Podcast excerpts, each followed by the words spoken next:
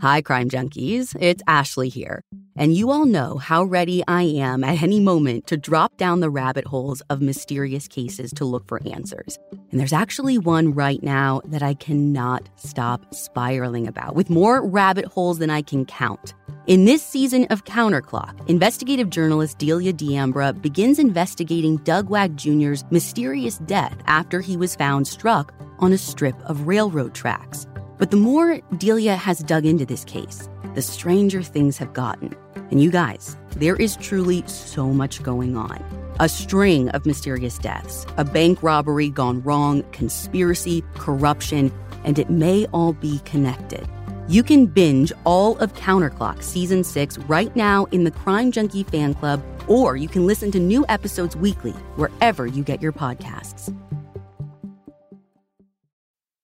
Quality sleep is essential. That's why the Sleep Number Smart Bed is designed for your ever evolving sleep needs. Recently, I've been sleeping flat on my belly, and my chiropractor said that if I'm gonna do that, I should really have as firm a mattress as possible. So, I didn't have to get a new mattress. I just cranked my sleep number up all the way to 100, and I've avoided any lower back pain that sometimes comes with belly sleeping. JD Power ranks Sleep Number number one in customer satisfaction with mattresses purchased in store. And now save 50% on the Sleep Number limited edition smart bed for a limited time. For JD Power 2023 award information, visit jdpower.com/awards. Only at Sleep Number store or sleepnumber.com.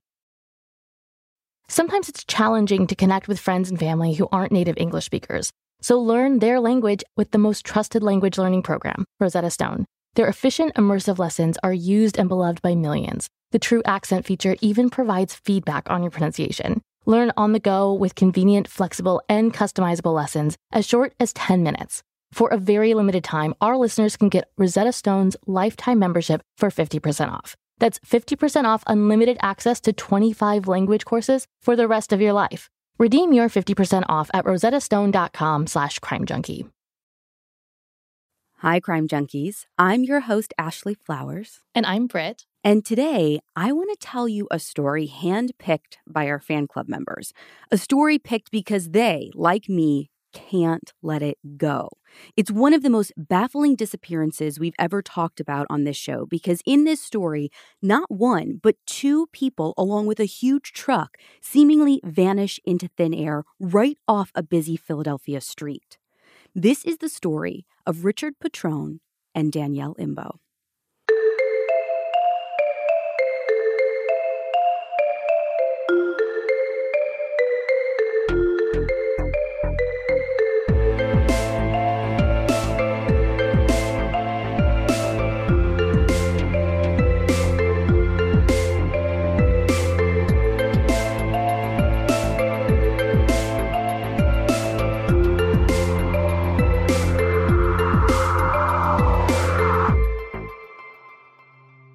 It was a chilly Saturday evening in Philadelphia on February 19, 2005. 34 year old Danielle Imbo was having a nice night out at dinner with her best friend Christine and Christine's mom. It was a little break from her day to day of being a working single mom. You see, things aren't exactly easy for Danielle at the moment. In 2001, she married what is now her soon to be ex, Joe Imbo. And by 2003, the two had a child together, Joe Jr. Danielle loved being a mother. From the second Joe Jr. came into the world, she knew that this is what she was meant for. But parenthood wasn't as all consuming for Joe. According to Steve Volk in an article for Philly magazine, when Joe Jr. was still an infant and sick at the time, his dad left Danielle at home with the sick baby to fly to the Super Bowl. What? And oh, hang on, it gets worse. Not only was he not there to help his wife and his son, they were the farthest thing from his mind because on that plane ride, he met another woman. And when he came home, he announced to his wife that he was done, leaving her and Joe Jr. for this other woman and moving to Georgia. Danielle and Joe separated, and eventually they filed for divorce, despite the fact that Joe's whirlwind romance with this woman from the plane fizzled after just a few months. But even with the other woman out of the picture, the divorce was just never easy. From what I could tell, Joe and Danielle had, I don't know, kind of this like yo yo of emotions. Like one moment they're arguing, and Danielle and her family were like changing the locks on her house. Then in another moment, Joe asked Danielle to come back to him for a chance to make their family whole again. Now, some of the offers of reconciliation came from jealousy because during their separation, Danielle had started dating her best friend Christine's brother, Richard Petrone. Now, she'd known Richard for what felt like her whole life, but it wasn't until her separation that she actually saw him with these new eyes. They were a perfect match, both super into music, both single parents, though Richard's daughter was a teenager at the time when Danielle had an infant. But that yo yo that Joe was spinning tangled and complicated the relationship. It was very on again, off again, especially in the moments when Danielle tried to make things work with Joe. And Joe planted himself right in the middle of Danielle and Richard. According to a number of sources, he made threatening phone calls to Richard telling him to stay away from his wife. Scott Flander at the Philadelphia Daily News reported that just before Thanksgiving, Joe called Richard at the family bakery where he worked and threatened to kill him with a baseball bat. And Christine told the same reporter, quote, he didn't want her, but he didn't want her to be with anyone else, end quote. Joe denies all of the accusations of threats. He says, Yes, I called him. He even called me a couple of times.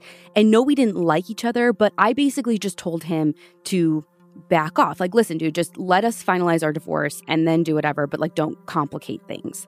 Now, whatever was said, threatening or not, the roller coaster of all of this was hard for Danielle. She was chain smoking down to like 80 some pounds, and she knew she couldn't go on like this. So, sometime in January 2005, she told both men it was over. She wanted to focus on herself and her son, and that was it. And for a while, she held firm. Divorce proceedings were moving forward with Joe, and her and Richard didn't even speak. Even when Valentine's Day came and went, Danielle stood fast in her conviction to stay single. So, on that February 19th, when Danielle was out to dinner, she was in a good place. Joe had their son for the weekend, so she could, you know, let her hair down a little with her best friend. But while she was out to dinner, her friend Christine gets a text from her brother Richard, and all of a sudden, it's a little bit harder to stay away. Richard says that he's out having dinner at a bar and he's thinking of going to see a band later that night. Christine can't go, but Danielle's interest is piqued. A couple drinks wouldn't hurt. I mean, it's her night to cut loose, right? So Christine drops Danielle off with her brother, doing like, I'm sure a little bit of like a lighthearted eye roll sisters would do, thinking right. like, oh God, I, I know where this is headed. But after Danielle and Richard meet up, the couple made their way to a bar on South Street called Abilene. There, the two met up with another couple who were friends with Richard, Anthony and his fiancee, Michelle. Though this was the first time Michelle and Danielle were meeting, both Anthony and Michelle say that Richard and Danielle seemed perfectly normal, talking, laughing, sitting close, even sneaking in a kiss here and there. So the night was great. Everyone was having fun. Around 11:30, 11:45, Danielle says that she wants to call it a night. She has a hair appointment in the morning and her son is returning tomorrow. So she wants to be able to go home, get some sleep. Like she wants to feel top of her game the next day.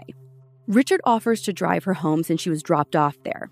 Now, she doesn't live in the city. Her house is actually across the bridge in New Jersey. So I'm sure it wouldn't have been a cheap cab ride. I mean, there's that. And also, they had a thing. They haven't talked in a while. Might as well like make the most of this evening, right? Oh, I'm sure. So Richard says goodbye to his friends, and he even brags about how he found this like great parking spot really close so that they wouldn't have to walk super far in the freezing temperatures. Anthony and Michelle wave the couple off and continue to enjoy their Saturday night.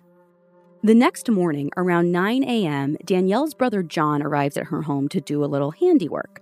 John told the producers of Disappeared that he'd come over to fix a curtain rod that her son had pulled down. I mean, it'd be like a really quick project, in and out. But the longer he was on her front doorstep, waiting, the more he knocked on her front door, the more confused he got. I mean, she knew he was coming, right? Why isn't she answering the door?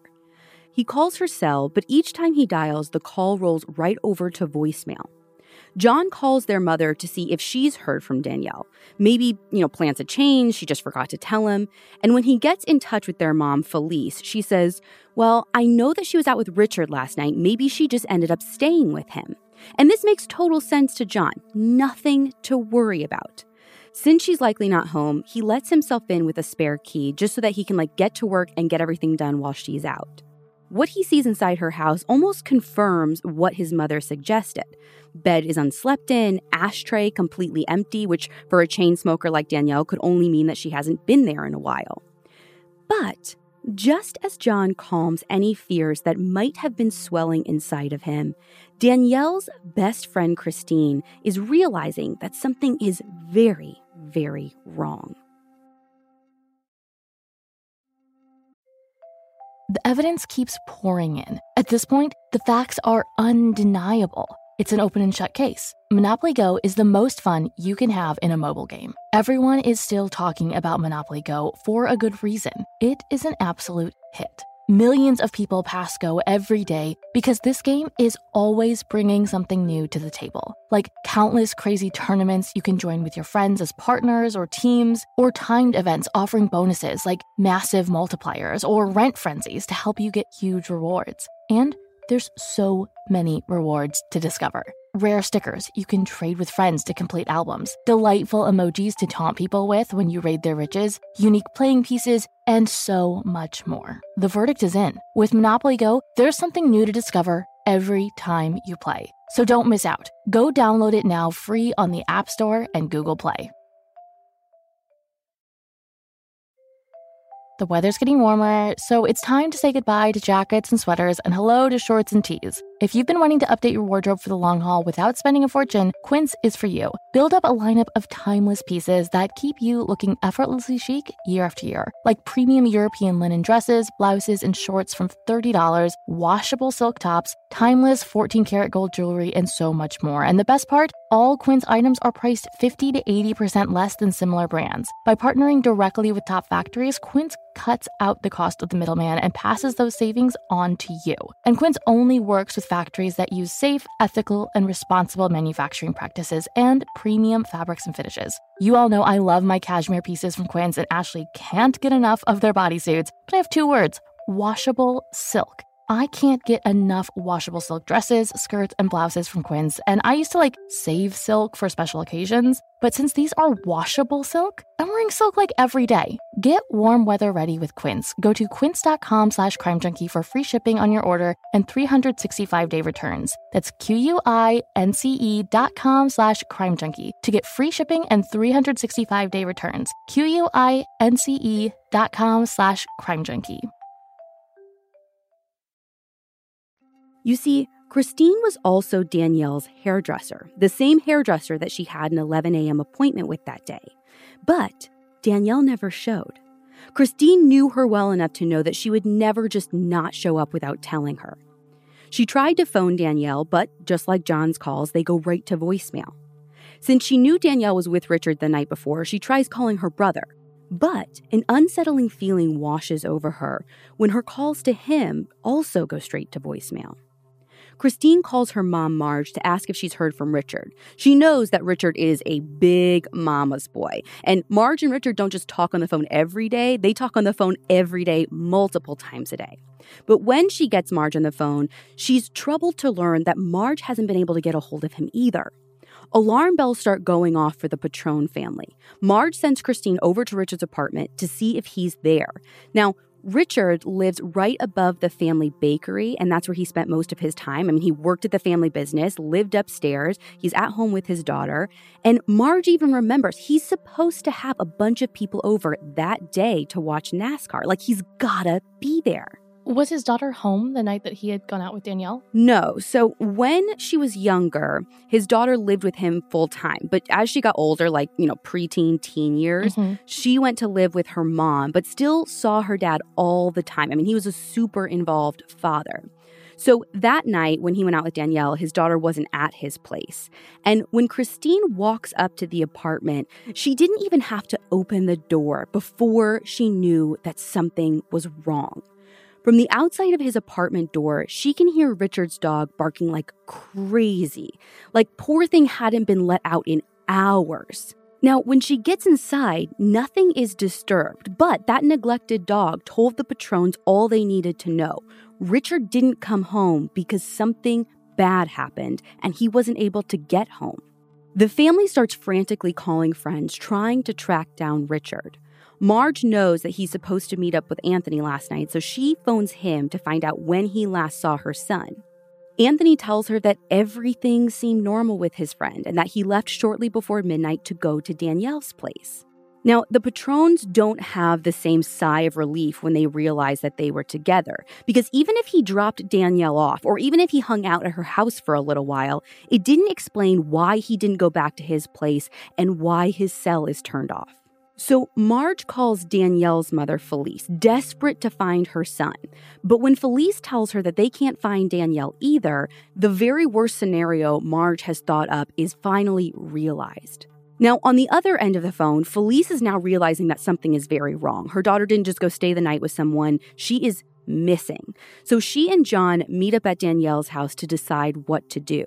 Before they panic, to them, there's one more test, one more opportunity for Danielle to come home and tell them that this was all just a big misunderstanding. You see, later that Sunday afternoon, Joe was scheduled to drop off Joe Jr. with Danielle. John and Felice know that no matter where Danielle was or whatever could have happened to her, she wouldn't let anything stand in the way of her and her son being together. So when Joe knocks on Danielle's front door to deliver their son to her, and she still isn't there, their hearts sink. Did anyone ask Joe if he's heard from her? So they didn't actually. John told a number of media outlets that when Joe arrived, his first instinct was to cover for his sister. He said that he just took his nephew and he told Joe that Danielle was at an appointment and that she had asked John to be there to get Joe Jr. Which, to be fair, she did have an appointment and John didn't know any different. Right. So part of them must have believed that she could be coming back, right? Well, I mean, a small part maybe, but if I had to guess, and this is a total guess because John has never explicitly said this, I would imagine that John didn't want to give Joe any kind of ammunition in the divorce. Mm-hmm. I mean, remember, mm-hmm. it had been kind of a contentious and messy divorce. So saying, like, oh, she's just not here to pick up her son, we have no idea where she is, could be something that Joe might have been able to use against her if they were to like fight over custody, which I don't right. know if they were in any kind of custody fight. So it's late in the day at this point, and with no sign from either adult, both families come together to decide what to do. According to an episode of Vanished with Beth Holloway, despite family reaching out to police that first day, they're told that the authorities will have to wait 48 hours before they can treat this as a missing persons case. I know. But they can't just sit around and do nothing. So John gets in the car with Richard's dad, and the two go out searching themselves, driving up and down, street after street, alley after alley, bridge after bridge, well into the night and into the next morning. I mean, they're looking for any sign of Richard or Danielle or Richard's big black truck, but their search is aimless and unfocused. Not for a lack of trying, but just because there's no telling where they should even start their search. There are like three or four separate bridges that connect Philly to Jersey. And I mean, they could have taken any one of them. And really, even more than that, like they don't have a starting point. Like, yes, they know the couple was at Abilene and Richard had a, you know, quote, good parking spot. But what does that mean? No one like actually saw where they had parked. And we think the end goal was Danielle's, but that's not to say that they didn't make any kind of stops in between. As they drove in silence, looking out the windows, they paid extra close attention to bodies of water or ditches off the side of the road, assuming that maybe they got in some kind of accident and lost control of the vehicle. They kept thinking any second they were going to spot Richard's Dodge Dakota with that distinctive NASCAR sticker on the back window. But as dawn approached, they had to return home empty handed, at a loss for what to do until police would officially get involved. When law enforcement does get involved, they come in full force. Departments in both Philly and Jersey get involved, and they even bring in the FBI for extra resources. And it's not what they find that's so disturbing, but a lack of what they find. It's as though these two grown adults walked out of that bar Saturday night and literally vanished into thin air. They can't find a single witness who saw where the couple went or where Richard's truck was parked. Okay, but this happened in 2005. Like, what about security cameras? Was there anything around that picked up any traces of them? No, nowhere. I mean, 2005 doesn't feel like that long ago, but we're talking 15 years. Ugh. CCTV just wasn't what it is now. And here's the bizarre part for me I found one article from the Tribune out of Scranton, Pennsylvania, that was written just a month after they went missing. And it said that law enforcement even pulled video surveillance from all of the ATM machines on South Street. That's the same, like, main strip of like bars where Abilene was, mm-hmm. where they had gone into. And they were looking to at least get verification on maybe what direction they walked, but they weren't able to capture any footage of them walking down that main street to their car. Uh, how is that even possible unless they like literally vanish into thin air? Well, so the only thing I'm thinking is that they must have turned down one of the side streets pretty quick before they would have walked past any cameras. But the fact that no one remembers seeing them means that they didn't stand out, meaning that they were acting totally normal. And to me, it likely means that they made it all the way to his truck and could have just driven away without causing a scene for anyone to remember. Making things even more difficult was the fact that all of the toll roads only charged or captured images coming in from New Jersey to Philly. So if they did make it to the car and they, you know, drove away and they were heading back to her house mm. and say they mm. did cross one of the bridges into New Jersey, there was actually no way for law enforcement officials to see that on camera or to see any kind of like transaction with the toll. So we have right. no idea, A, if they made it, and B, if they did, what time that was. When police and FBI look at their cell phone records and their bank cards, they say that they were never used after that night. The money they had in their accounts never again accessed.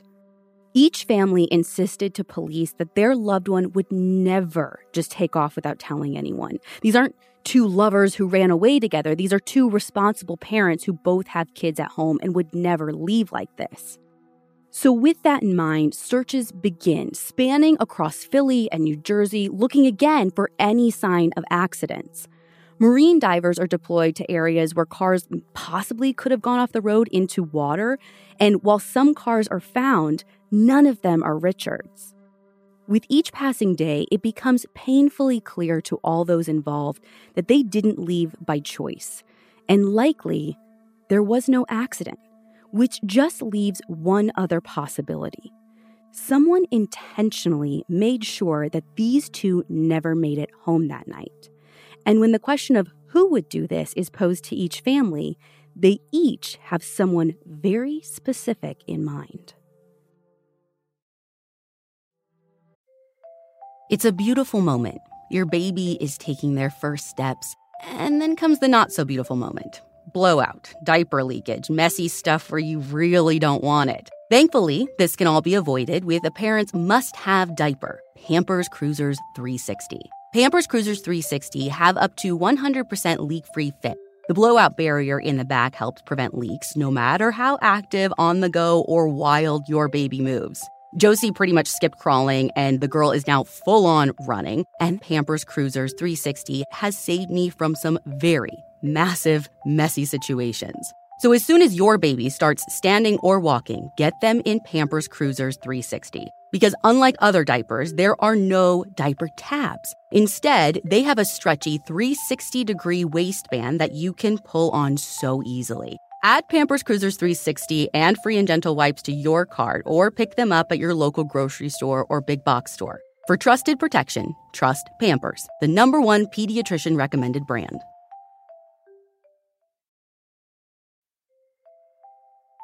Everyone loves a good family mystery, especially one with as many twists and turns as June's Journey, a hidden object mystery game with a captivating detective story. It takes you back to the glamour of the 1920s with a diverse cast of characters.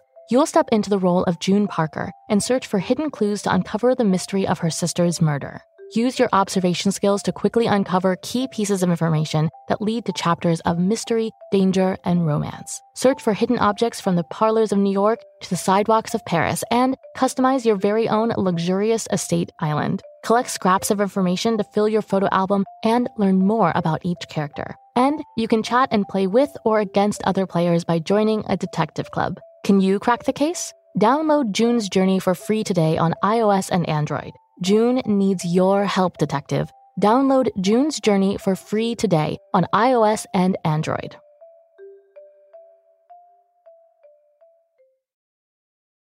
The longer time goes on without their loved ones, the more each family becomes convinced that the other person is the reason their son or daughter is missing. What do you mean? Well, fingers start getting pointed. The disappearance seems, I mean, so clean it almost feels professional. Like, who can make two people in a truck disappear without leaving a scrap of evidence behind? So Danielle's family starts asking, what was Richard into? Did he have drug debts, gambling debts? Did he hang around with shady characters?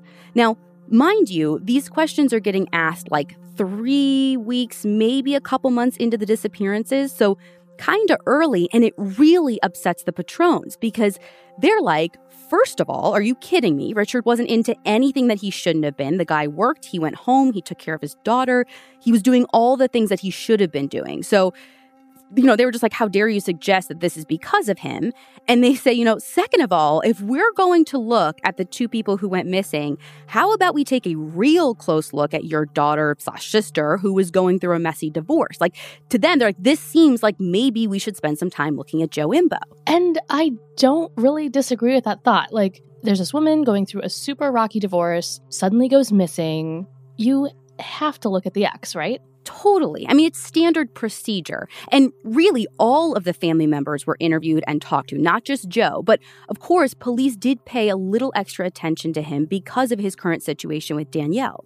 According to Six Action News out of Philly, Joe was even given a polygraph in the early days of the investigation, but authorities still to this day have never revealed the results. Did he have any sort of alibi? Like, obviously, he had their son, but do we know where they were? He did have an alibi. So, according to the reporter Scott Flander, back in 2005, Joe Imbo says that he was in Toms River, New Jersey with relatives, and not just any relatives. A couple of the people there who are related to Joe were actually law enforcement. I mean, his stepfather was an NYC cop, and his stepbrother was a Dover Township detective. So he says that he was there Saturday through the night and didn't leave until Sunday when he was supposed to return his son to Danielle. So it definitely could not have been him. Not if his alibi was legit, which every source that I've read says it holds up. Now, could people lie for him? Sure. But the bigger question here to me is, you know, was he angry enough to do something like this? Did he like have enough to lose in the divorce? I mean, murder of your wife and this guy that she was dating is a huge accusation to leverage. And the truth is, I don't know. I don't think anyone knows. You know, little details came out over the years that paints Joe in a bad light. Like, one of the things that stood out to me is police told Danielle's family that Joe had gotten Danielle's voicemail password and was listening to her voicemails. Wait, when did he do this? You know, I don't know. So the timeline is a little unclear. It just got this like fleeting mention in Steve Volk's article. And so it could have been before she went missing, you know, the night she went missing, after she went missing. It doesn't say, but I think it shows a pattern of control, possibly. Ultimately, these accusations tear the families apart and they each forge a path forward, working independently to reach the same goal.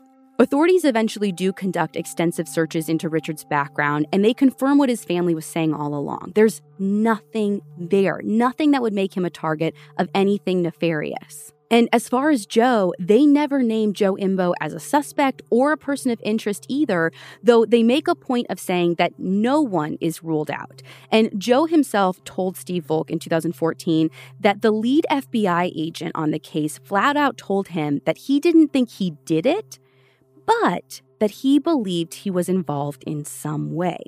Now, Joe went on to tell Steve that the way people look at him has made him you know, really bitter. He said, quote, There's only one person in the world that knows I didn't do it, and it's me, end quote. And he was right. There's no proof of anything, just suspicion and finger pointing. But a month out from their disappearances, that's all anyone had nothing tangible. Until John gets a call from a psychic. The psychic says that they can see Danielle. She's being kept in an old train boxcar near a bridge and she needs help. Now, without even thinking twice, John jumps in the car and starts driving. Now, he calls police along the way who tell him, listen, this is a terrible idea. It's not safe. You don't know who made the call. You don't know what's waiting for you. Like, you can't do this. You can't go. But John says it's too late. I mean, he knows it's reckless, but what are his alternatives? Stay at home and wonder if this person was right? If his sister really was in a boxcar and needed help? Like, that just wasn't an option for him. So, according to the disappeared episode, the tracks are about 10 miles away from Danielle's house, and it doesn't take long for John to get there and jump the fence looking in boxcar after boxcar after boxcar for his sister until police show up and eventually kick him out. It would be another six months before John would get his next glimmer of hope, and it came when the FBI called. They called both families and wanted to give them a heads up someone spotted a black Dodge truck in the Delaware River and they were going to be pulling it up. Now, the FBI wasn't 100% sure that it was Richards or what they were going to find, but they didn't want the families learning about it on the news. So, with bated breath, both families watch and they wait. One hour, then two hours, each minute passing slower than the one before it. Three hours pass and the truck is still partially submerged. It takes four full hours before they get the truck fully pulled out of the water. And when they do, it's the license plate that tells them everything they need to know. The FBI had blasted that plate all over the news for months. I'm sure family members could say it backwards and forwards YFH 2319, YFH 2319. But when this truck was pulled out of the water, the plate didn't match. The license plate would be something that would be pretty easy to change, though, right? You're right. And law enforcement knew that too. So they ran the VIN number on the truck just to be extra, extra sure.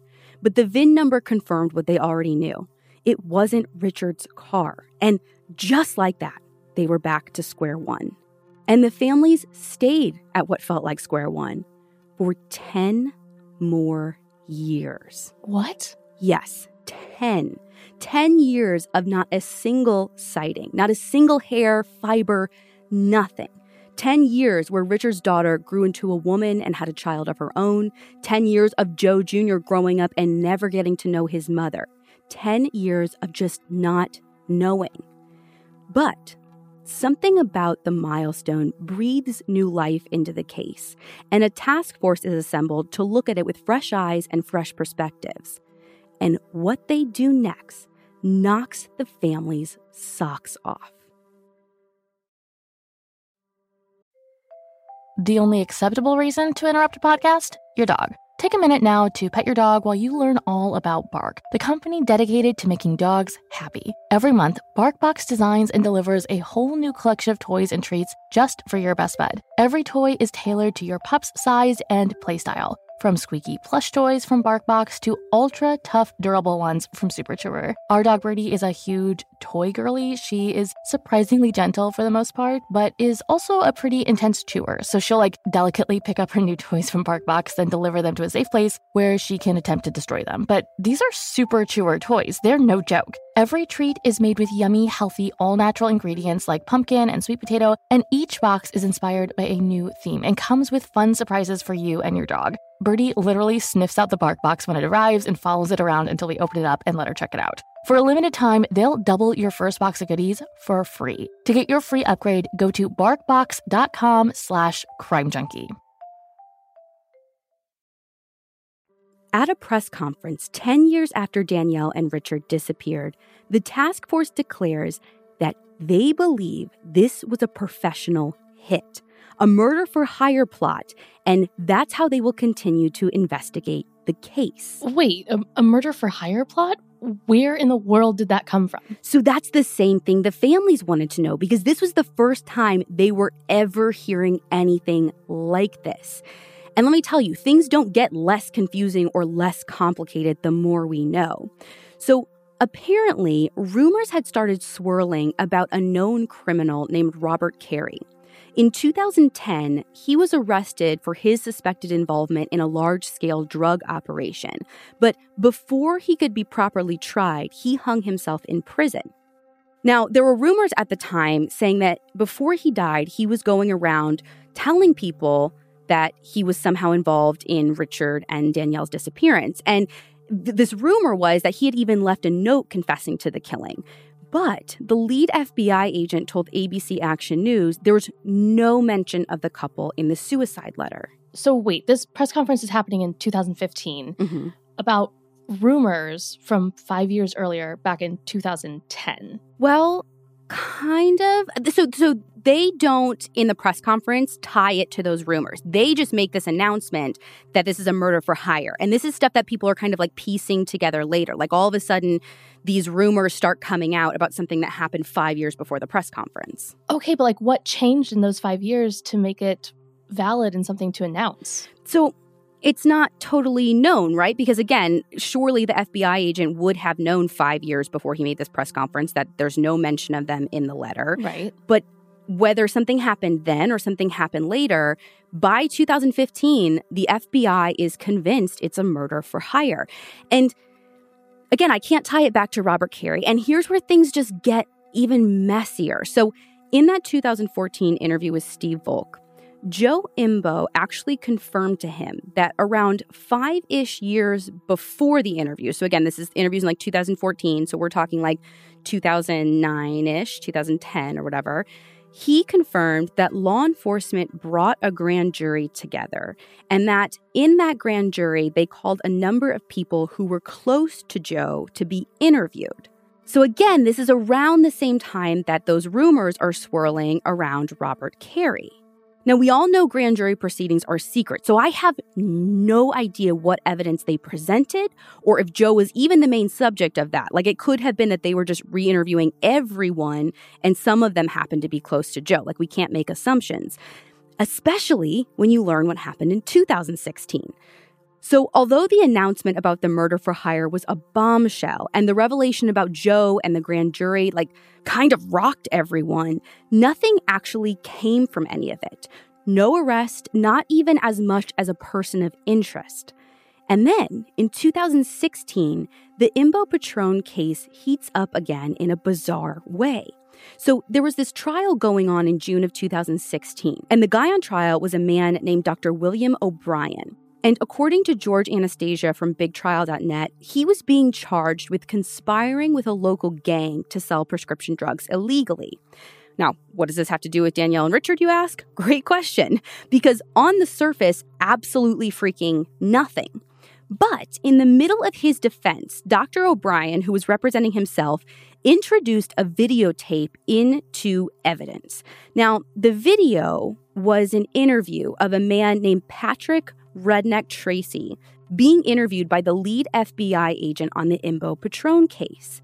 And this lead investigator is like pressuring Tracy to talk about the double homicide he committed. And he urged him to, quote, get ahead of all the bullshit that's going to be coming down. Because in order to help yourself, you gotta clean this up. When did this interview take place? So, George Anastasia's article was from June 2016, and it says that the taped interview was from, quote, back in July. So, it would be the year before that, which would be 2015.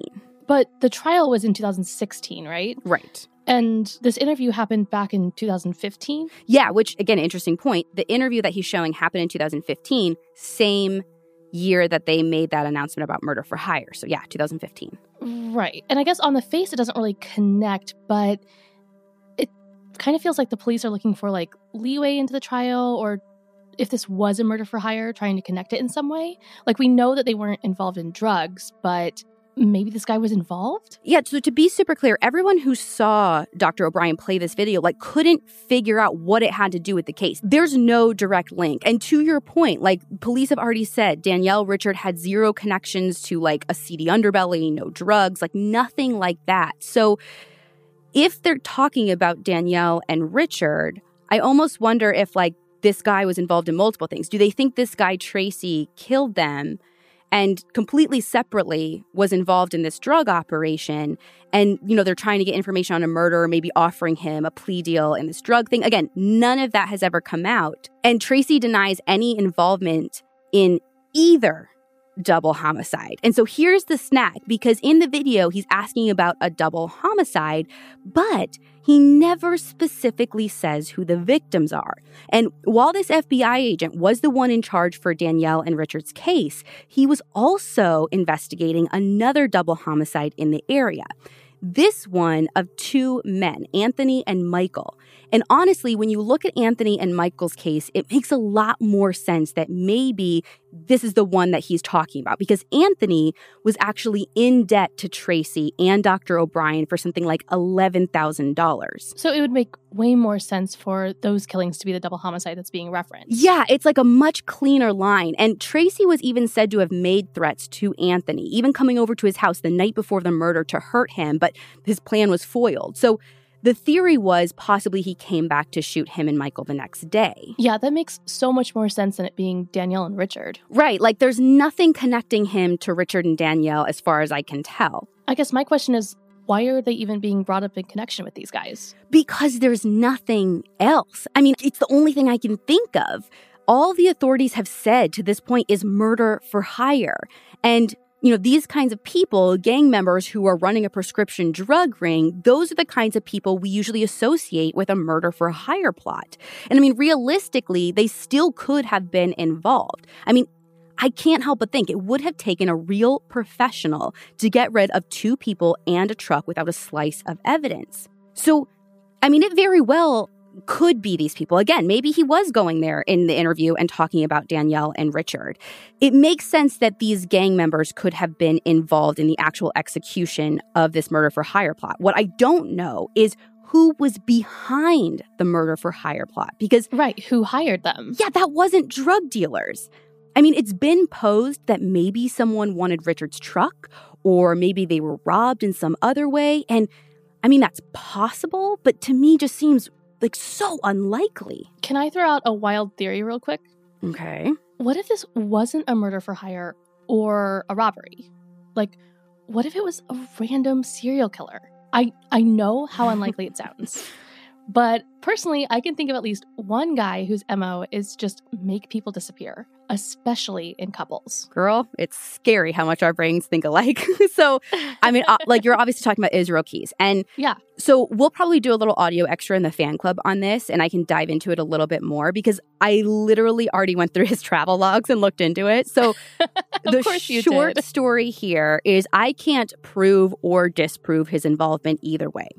And listen, I know we can't rule anything out. I mean, he got away with what he did for so long because in every murder he committed, a you know, random serial killer seemed like such an unlikely possibility. But mm-hmm. obviously, that's still the reality of what happened.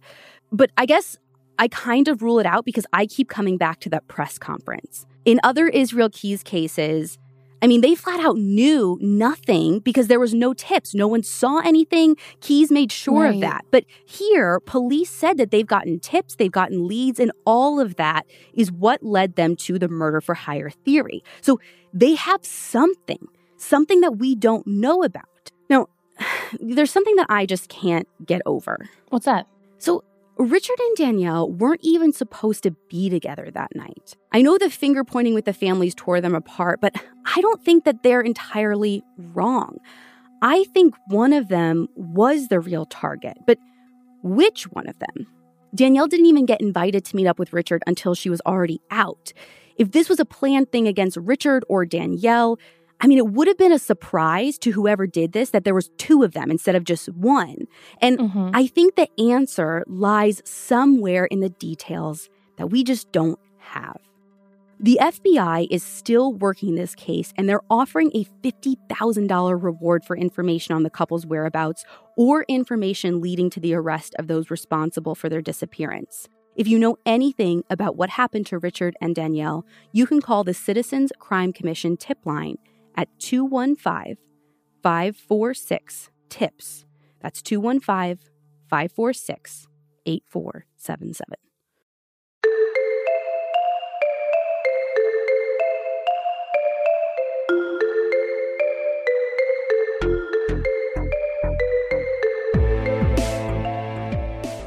If you want to see pictures or our source material for this episode, you can find all of that information on our website, crimejunkiepodcast.com. And be sure to follow us on Instagram at Crime Junkie Podcast. We'll be back next week with a brand new episode.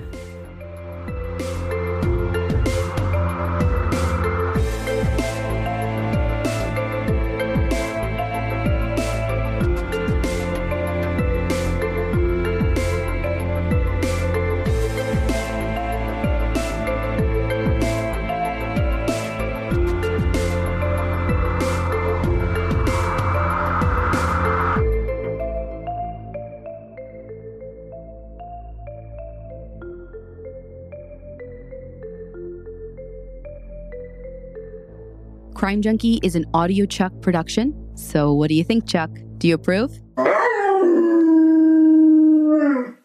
Spectrum One is a big deal. You get Spectrum Internet with the most reliable internet speeds, free advanced Wi Fi for enhanced security and privacy, and a free Spectrum Mobile Unlimited line with nationwide 5G included, all while saving big. For the big speed, big reliability, and big savings you want, get Spectrum One. Just $49.99 a month for 12 months. Visit spectrum.com slash big deal for full details. Offer subject to change, valid for qualified residential customers only, service not available in all areas. Restrictions apply.